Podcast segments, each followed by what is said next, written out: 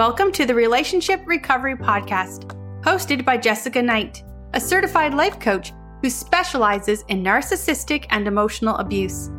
This podcast is intended to help you identify manipulative and abusive behavior, set boundaries with yourself and others, and heal the relationship with yourself so you can learn to love in a healthy way. Hello, and thank you for being here. Today, Tina Swithin joins me to discuss how to divorce a narcissist. Her book, Divorcing a Narcissist, which came out many years ago, guides us through the story and the history of what it took her to divorce a highly toxic, narcissistic, abusive person and discusses in detail a lot of the things that don't make sense that end up needing to make sense or needing to fit and find its way into a strategy when you are divorcing someone who will do anything to make this more complicated for you and for your children. Tina Swithin is an advocate. She's a blogger, she's an author, and she runs onemomsbattle.com. I gained my coaching certification, my high conflict divorce coaching certification through Tina Swithin's program. She is a rock star in this field. But I know that if she was listening to this intro, she would probably also say she's an exhausted rock star. I've always appreciated that Tina is very open with how heavy this stuff weighs on her heart, which she writes about in her weekly or bi weekly emails that she sends the community. Her Instagram page is a wealth of knowledge of what it's like to divorce a narcissist or to parent with a high conflict individual. And she deeply discusses and sheds light on the child custody issues that come with divorcing a narcissist. Before we get into the podcast, I want to note that nothing that Tina and I talk about, not one thing, is legal advice. This is not a podcast of legal advice to take and run to your attorney or run to the family court system and say, this is the way it goes. What this is, is an informed conversation by two people who work in this field. Tina has a lot more knowledge than I do. And we are both here to support you. We want to make this easier for you. And we want you to understand what you're working with so you can keep yourself and your children safe. I also want to touch base on One Mom's Battle, which is Tina's website. And Tina's platform brings awareness and educates on issues within the family court system and post separation abuse as it relates to co parenting. If I had found this website six years ago, the entire trajectory of my divorce would have been different. The whole thing. I didn't, and I found my way, and now I help people find their way. But I just want to say that if you are overwhelmed and if you are looking for a resource of how to get started, I would just start reading her blog I would read her book. And of course, you can reach out to me for high conflict divorce coaching, or you can reach out to somebody on her website. She does have a whole cohort of trained coaches. The link will be in the show notes. And if I'm not the right fit for you, I'm confident that there is somebody that is. Working with a coach or a strategy partner can save you a lot of money, but more importantly, can save you a lot of stress. Nobody that does this work does it just because they want to do it. Everyone that does this work does it because they have an emotional connection to it and they want to help. I know and I hope that you will enjoy this episode. And if you do need any more support, you know where to find me at Emotional Abuse Coach on Instagram, emotionalabusecoach.com. You could always email me at jessica at jessicaknightcoaching.com.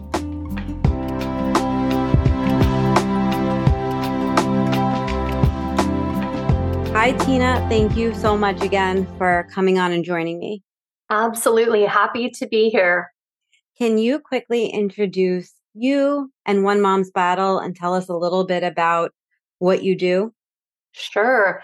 I refer to myself as the accidental author and advocate. I was simply a mom who found herself in the family court system back in 2009 and because I couldn't afford to hire an attorney, I was forced to learn the system and to represent myself in family court. And then, about two years into my battle, I started a blog, which I titled One Mom's Battle, because back then, that was around 2011, no one was talking about this. So I truly did believe I was the only one experiencing this nightmare of family court against a high conflict individual.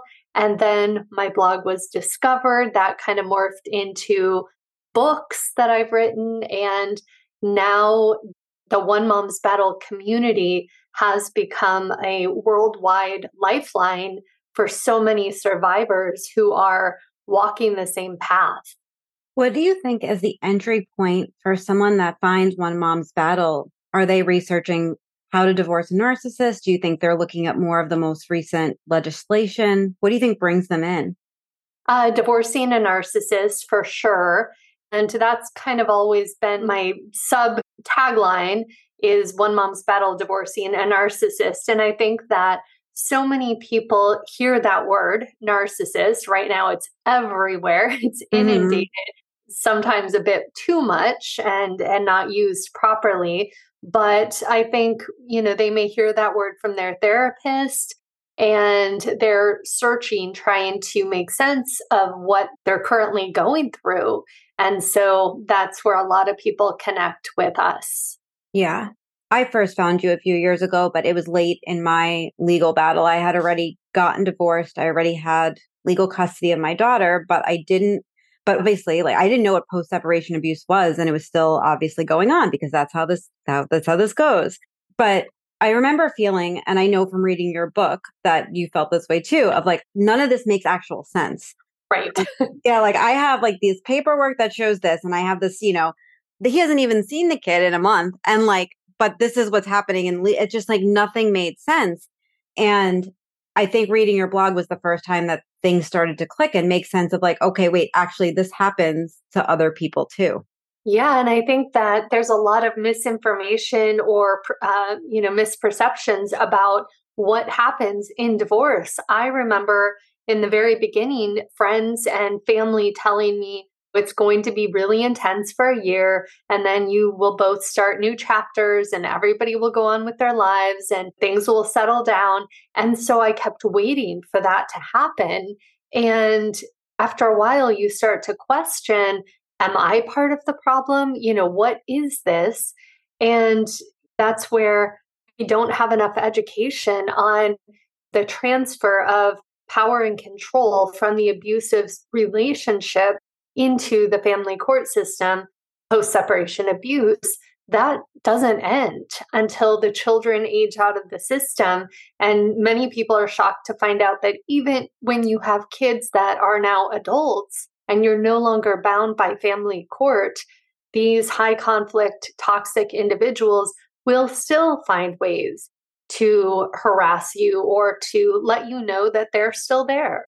So it's difficult for people to grasp and you can't make sense of it. I, I when I've been talking to legislators, I say, help us to infuse common sense into family court because yeah. it's void. It's not there.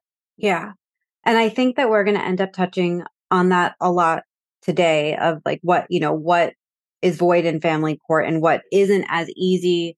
What we perceive should be easy is never easy. It's never logical. It doesn't actually work out the way that you think it would based on, you know, if you told 12 people and you thought those 12 those 12 people all agreed, "Oh, this is what makes sense." It's likely not going to go that way.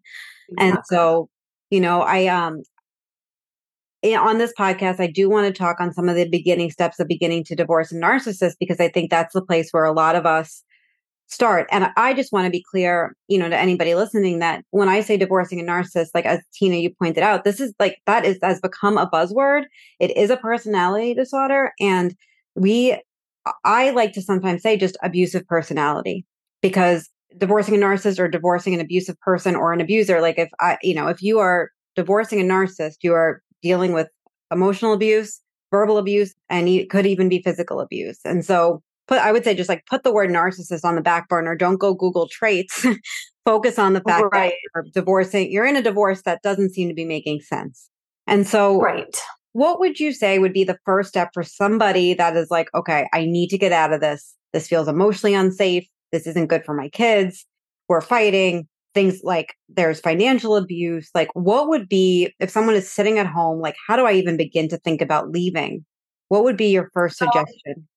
You know, it's going to be research with credible wherever you can find one mom's battle, you know, the work you do, Jessica, the anywhere you can find resources to help educate you on the family court system. Custody Peace is a wonderful organization, movement of mothers, National Safe Parents Organization. Start getting involved in those organizations from an educational standpoint to learn the reality of our court system because if you go in blindsided believing that or if you go in you will be blindsided because again logic is missing from the equation. And so radical acceptance that strategy is so critical in these situations and that you know we would logically believe that the court is there to protect children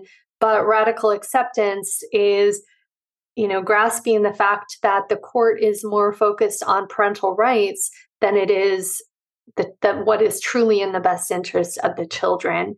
And and so really researching your local system researching high conflict individuals you know just in general. And and there is a lot of good information out there. If you do google divorcing a narcissist you will find helpful resources but what i would caution is there comes a point where you have the information that you need and beyond that you're just eh, i i picture somebody in quicksand where they're just getting swallowed up by by this and yeah. it becomes their life and that can also keep them in a state where they're paralyzed and they're afraid to move forward and you will hear when you're doing the research you will hear horror stories you know but i describe it it's almost like pregnancy and childbirth. You know, when you're pregnant and people are describing their horrible labor stories, you're like, why would you tell me that?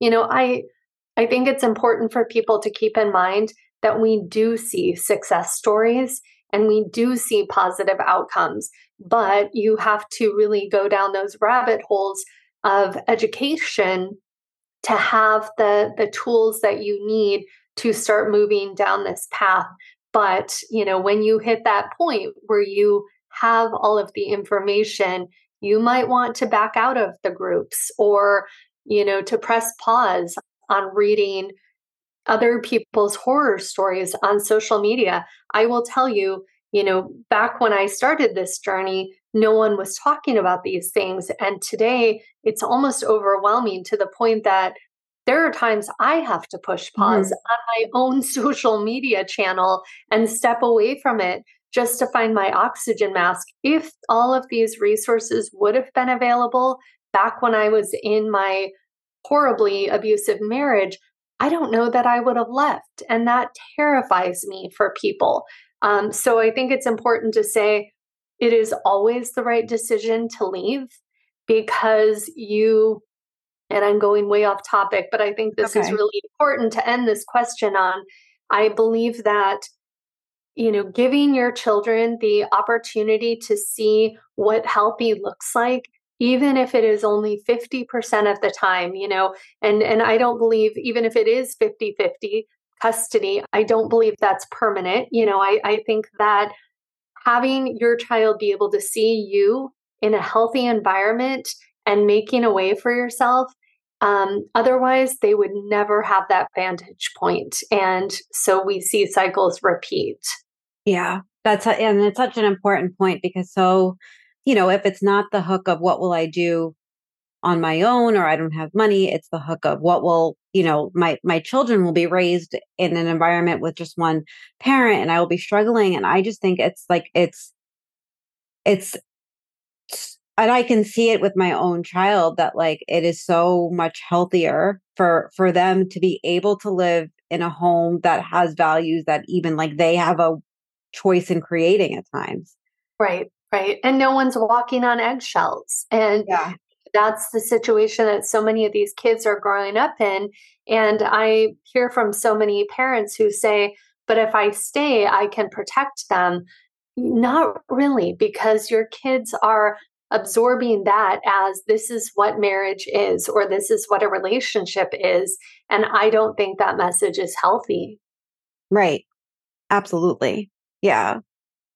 And I know that you mentioned in your story, you know, that you went pro se. And so would you recommend people going pro se now? Here's what I would say. When I was in it, it was a nightmare.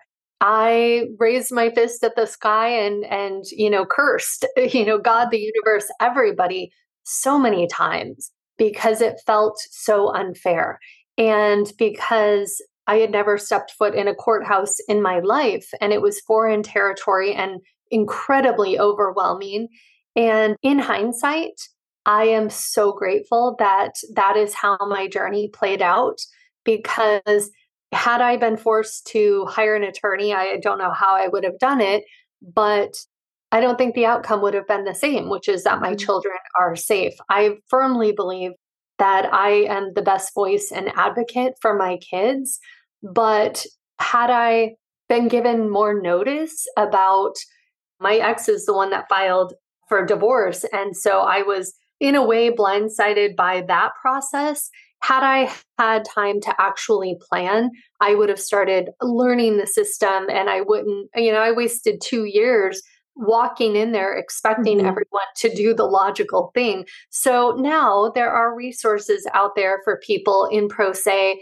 And I think if you're making that decision, whether it's you don't have a choice or you think you can do it, you know, I see successful outcomes that way. I will say though, there are some courthouses where I would never walk into the courthouse in pro se. You know, some of the bigger cities, downtown Los Angeles, you know, I think I would have been eaten alive in there with some of those attorneys. I happen to live in an area where they are more friendly to people in pro se. So I think there's no one size fits all approach for for any situation under this umbrella, but that is one to definitely take into consideration. And then if you're dealing with a system where you start to realize that there's collusion or corruption, it can be even more challenging. Yeah. And I think for those that go with a lawyer, a lot of people will say, like, I don't even know how to start finding a lawyer. And I think now, or at least in the state I live in, in Massachusetts, there are lawyers that, well, first of all, the One Mom's Battle Facebook group, the private Facebook group, has it, it is a resource for go speaking to other people in the community and finding a resource for a legal counsel that and also hearing who is not the best person to go with or who is judgmental of your situations but also if in googling at least in massachusetts lawyer for narcissistic abuse, you do get some resources. At the very least, it's somebody who under uh, you can tell if they're writing an article about it that they might understand what they're dealing with, or at least a high conflict personality. But going into the first consult, I always tell people is it's a big deal, and you have to be able to be prepared to make sure that that lawyer knows what they're dealing with because they're not dealing with just a regular everyday person. Are there some questions or I guess, like some key points that you tell people to look at or to ask a prospective attorney about if they are considering hiring an attorney? You know, off the top of my head, I don't have the list, but I do have a list that I created mm-hmm. that I mm-hmm. give to clients with lots of questions that they can ask. You know, I want to understand have they ever won a case against someone based solely on emotional abuse or psychological abuse? I want to know what their definition is of a high conflict case. And if they've read the Santa Clara study, that's one that I often ask when I've sat in on attorney meetings with clients because the Santa Clara study, people can find it at npdandlaw.com, but it really goes into the fact that it only takes one person to create a high conflict situation. Mm-hmm. You know, if you have an attorney who is very biased, that, you know, just believes you're two people who can't get along and doesn't understand post separation abuse, you're going to be very challenged. You're going to feel like you're butting heads with your own attorney. But one thing I would really emphasize to people when you are looking for an attorney, a lot of people make the mistake of leaning on their attorney as their support person, almost like they would do a therapist. Right. People have to remember, first of all, attorneys as a profession, and I don't typically make big blanket statements, but there's a high level of narcissism in that profession. And so if you are emotional in that meeting with the attorney, it's like oil and water. That is going to set things off on a bad path they will form an impression of you, whether that is right or not. It is reality. And so, you know, really understanding that these attorneys truly see these cases as business transactions. You are a case number to them, and they are not your friend and they are not your therapist. You know, really going in prepared and are able to articulate the nutshell version of what your situation is keeping things as factual as possible is really important. You know, I love what you said about that they're not your therapist because I, I actually remember feeling like my attorney was my therapist and getting frustrated with, but not really being able to have a voice to say, this is what I'm frustrated about because I was so caught up in the emotion of not feeling like they were advocating for me. Right. So I, I wasn't able to even see it clearly of like, wait, one, I'm paying them. And if I don't feel like I'm getting proper representation, I can make a change. And two, like she doesn't need to care about if my feelings are hurt. That's not necessarily her problem, you know, and I need to be able to better articulate what I'm upset about to see if we can continue on together. Absolutely. And you find a lot of attorneys, you know, they do a big sales pitch in the yeah. beginning. And then all of a sudden, you don't recognize them a week later once you've paid that retainer and signed their documents. And so I would want to know from the attorney up front, you know, what is your preferred style of communication? Because you may be sending 10 different emails to the attorney and they don't even respond to you. You know, if I send you an email, how quickly should I expect a response back? If I have an emergency come up, is there a way I can contact you immediately, even if it's on a Saturday? You know, really finding out where their boundaries are, what their office policies are, if there's somebody else in the office that you can contact in an emergency. You know, I just see such a breakdown in communication with people because they are leaning on their attorney as their savior. And again, these are business transactions to them. So getting clear upfront about expectations and communication styles and, and all of that is really important. Yeah, and I definitely appreciate what you said too about like emergency situations, you know, and and understanding is your is your attorney completely gone, you know, over the weekend if it is a domestic violence situation or an issue of violence against the children, is there a way that you can get in touch with them? You know, is are there channels that you can go through to kind of like, you know, if you need to figure out the next best step or not, you know, because even just knowing that you can't, there's other options for you outside of it. Right and to piggyback on what you said, because, you know, I think that so many people, if they do recognize that their attorney is truly not a good fit for them, they stay because they don't want to be seen as problematic in the court that she switched yeah. attorneys again. I would rather go through four attorneys and finally have the right one. You know, you get up to six, seven, eight, that's a problem and can be frowned upon. But I personally would not stay with an attorney if the situation felt abusive. If I had been able to practice radical acceptance about the reality of the system, not that my attorney isn't telling me what I want to hear, but that I truly understand the way the system is set up and is working, and I'm being realistic about my expectations, and my attorney is failing me, then I would be looking for a new attorney. And your therapist is a great place to start. If you have a therapist, a psychologist who's trauma informed, many times they know of attorneys in the area that work with survivors. And so that can be a great place to look as well. Yeah, absolutely. And also, so I did do this, but I didn't actually make a change. I did start consulting other attorneys because most of them, or I guess a good amount of them, do do free consults. But I was also willing to pay for a consult if I was able to find a better lawyer or a better strategy. And I will say that through doing that, it did leave me more confused at the time I also don't think I would have been less confused with everything I was going through, you know, and the and the where where the case was. But being able to consult another attorney, I didn't end up jumping ship on mine at that point, but I did say, like, after this, I'm done. And I need to find somebody who I feel really advocates for me and understands the situation and is showing that in what they're presenting to the court as well. Right. That sparked another thought for me. Sitting in the courtroom, if you're able to sit in the courtroom and watch other attorneys in action, you may find someone who, you know, I see it all the time when I'm sitting in court with different clients or survivors as a support person, and I'll watch an attorney who just does an excellent job representing a survivor. I'll write down that attorney's name and share it with other people. So, really watching them in action is really important. And it's a great way to learn the system if someone is just starting out.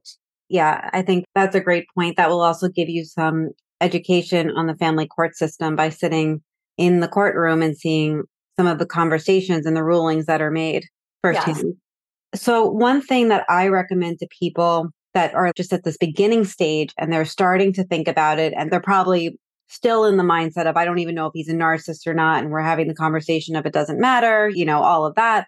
But I typically tell people you need to start documenting now. And they'll say things like, oh, well, in the state I live in, it's not legal to record somebody without their knowledge. But they'll say, oh, well, I recorded this and I recorded that. And I'll say, okay, well, like that's not really what documentation is.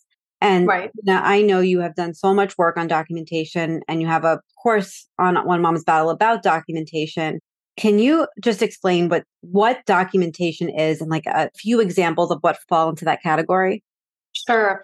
So, one of the best pieces of advice I received when my battle first started was from a friend who is a police officer. And she said, document everything and then document more. And at the time, I had no idea what she was talking about. So, but I started, I would write down if he was five minutes late to a visit, I created a calendar and I highlighted all of his parenting time.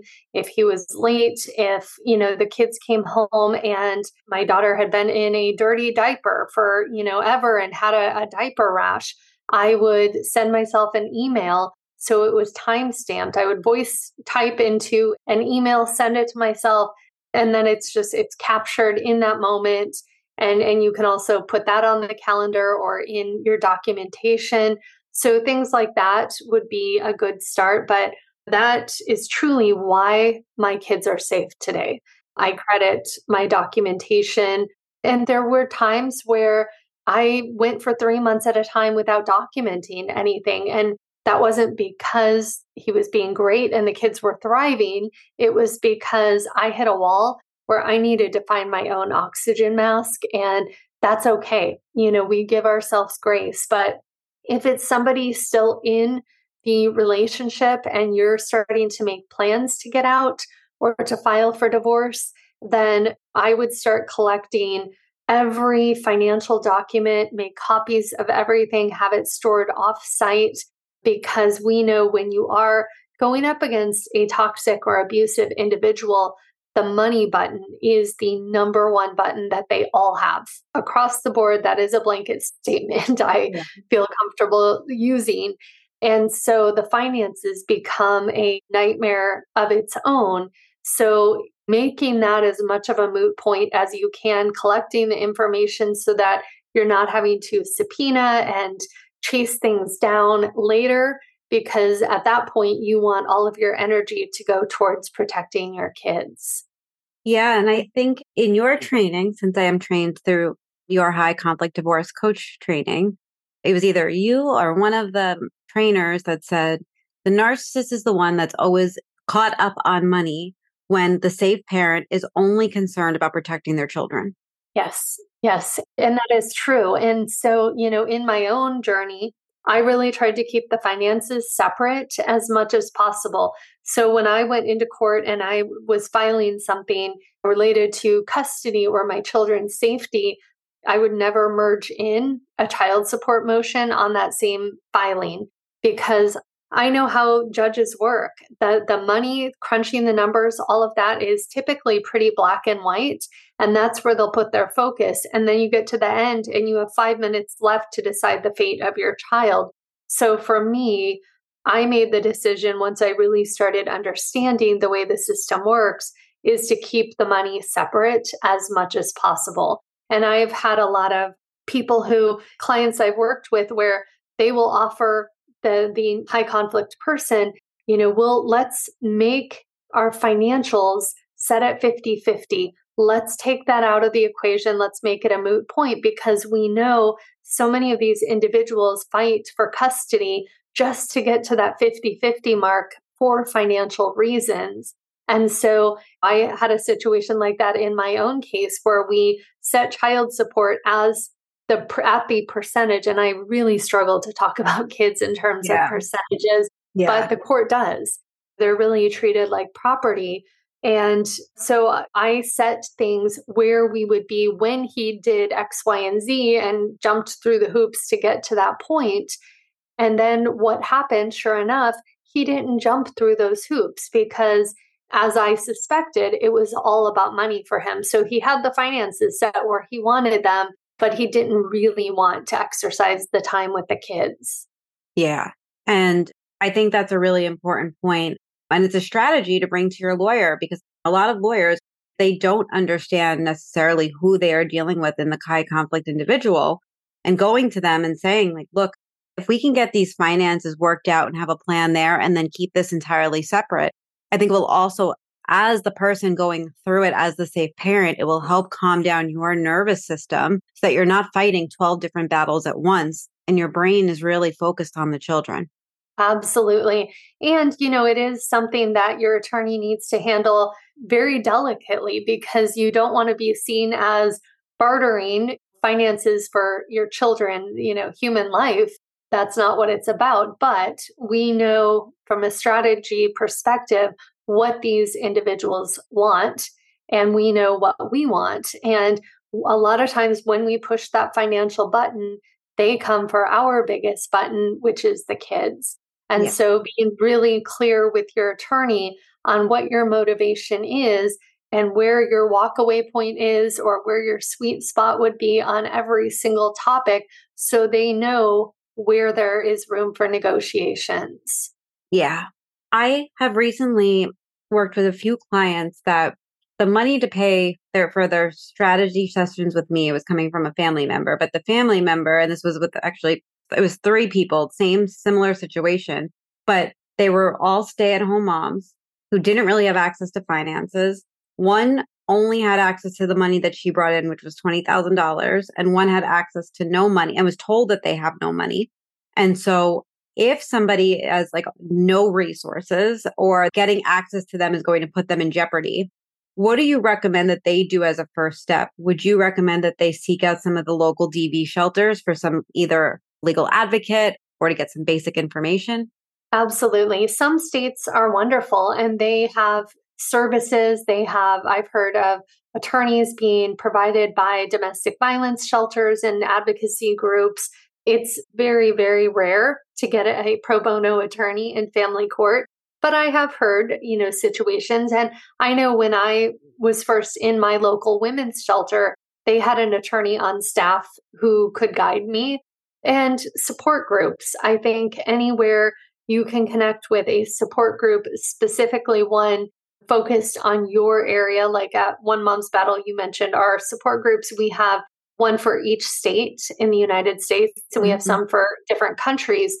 Getting connected to people in your local community or state who know the ins and outs, who can save you a lot of, of work trying to figure it out through trial and error to get their feedback, hear their experiences, and know who to stay away from, which professionals to connect with. Going to, you know, like I had touched on before, sitting in the courtroom. A lot of courts have access on Zoom. You can go to their website, see if there's any online portals to watch um, court cases, but that's a really good way to start educating yourself on the system. Yeah, and I think that's such an important point, and it's a point that we keep coming back to is that educating on the system is so important. And Tina, you have touched on a few of the almost like I don't know pillars of understanding for the family court system, such as like that parental rights trump child safety a lot of the time.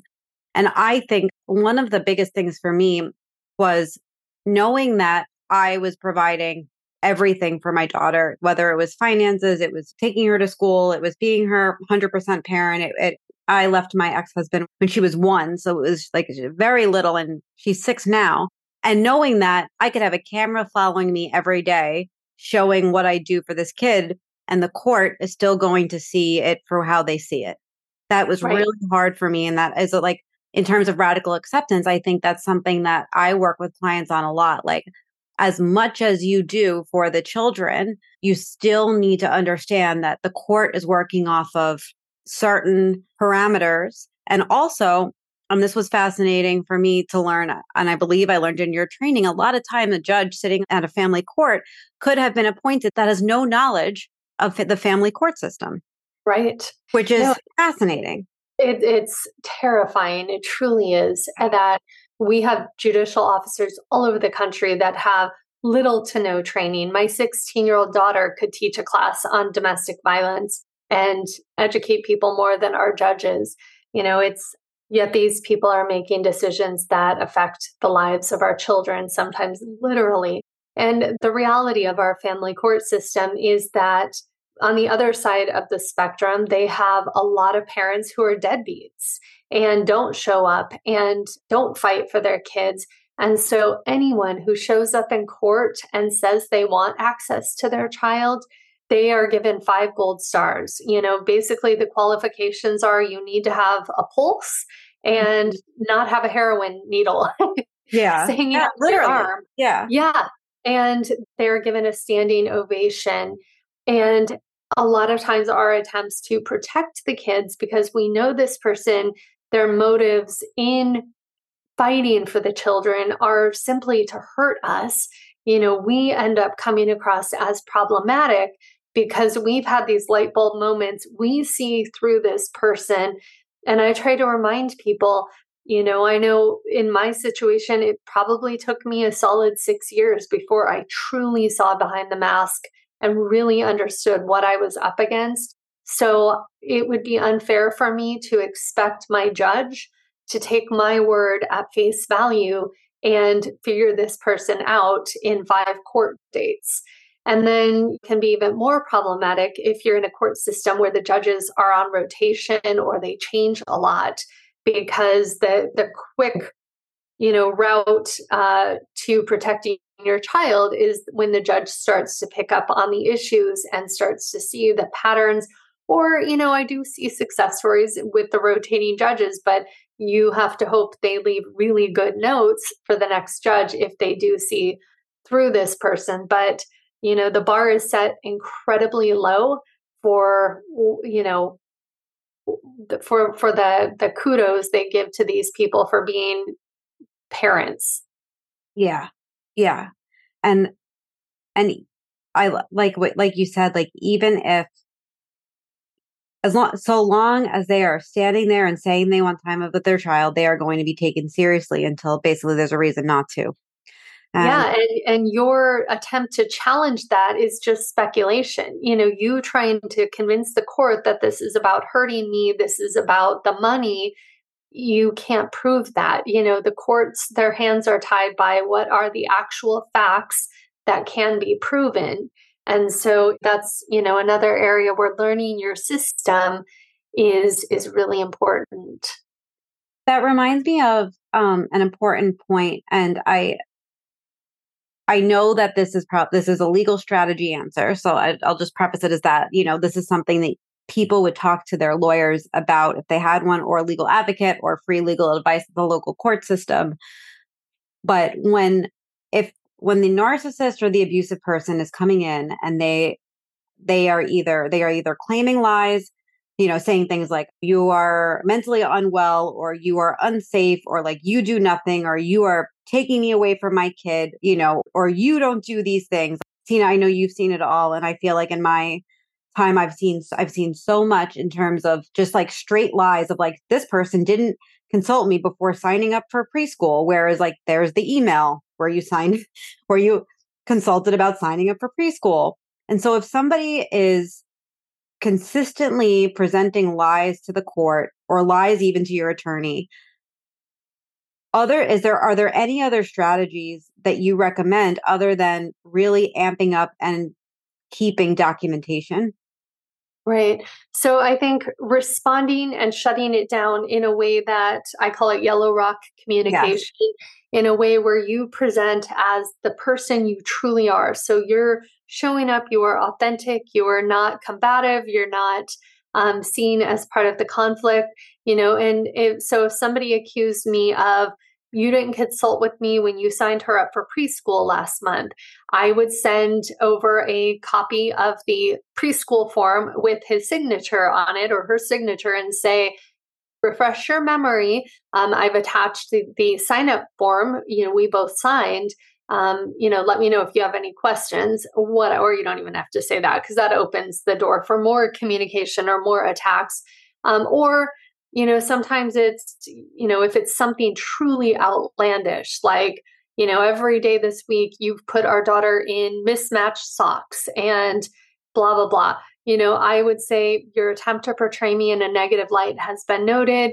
Um, this is not conducive to a healthy co-parenting relationship. Let's stay focused on items that you know are truly about the kids or that truly matter mm-hmm. um, that type of thing and I think a lot of times when you send those messages and when you lean into a strategy like Yellow Rock communication, what you're really doing is you're, you you need to set yourself up in a place where you are send you're sending the response, but you're not committed to responding back because it is going to be an outlandish response most of the time that you might get back to something like that. And you need to be committed to sticking with sticking with the strategy because I what I noticed in doing it was how much that helped me just feel like I have a strategy. This is my response. And then I get to close the email and not ruminate anymore. Right. And you get to the point over time and not in every situation, you know, when there's extreme abuse and and you know that type of thing, but in most of these situations, you, we can predict what their response is going to be or what the attacks are going to be.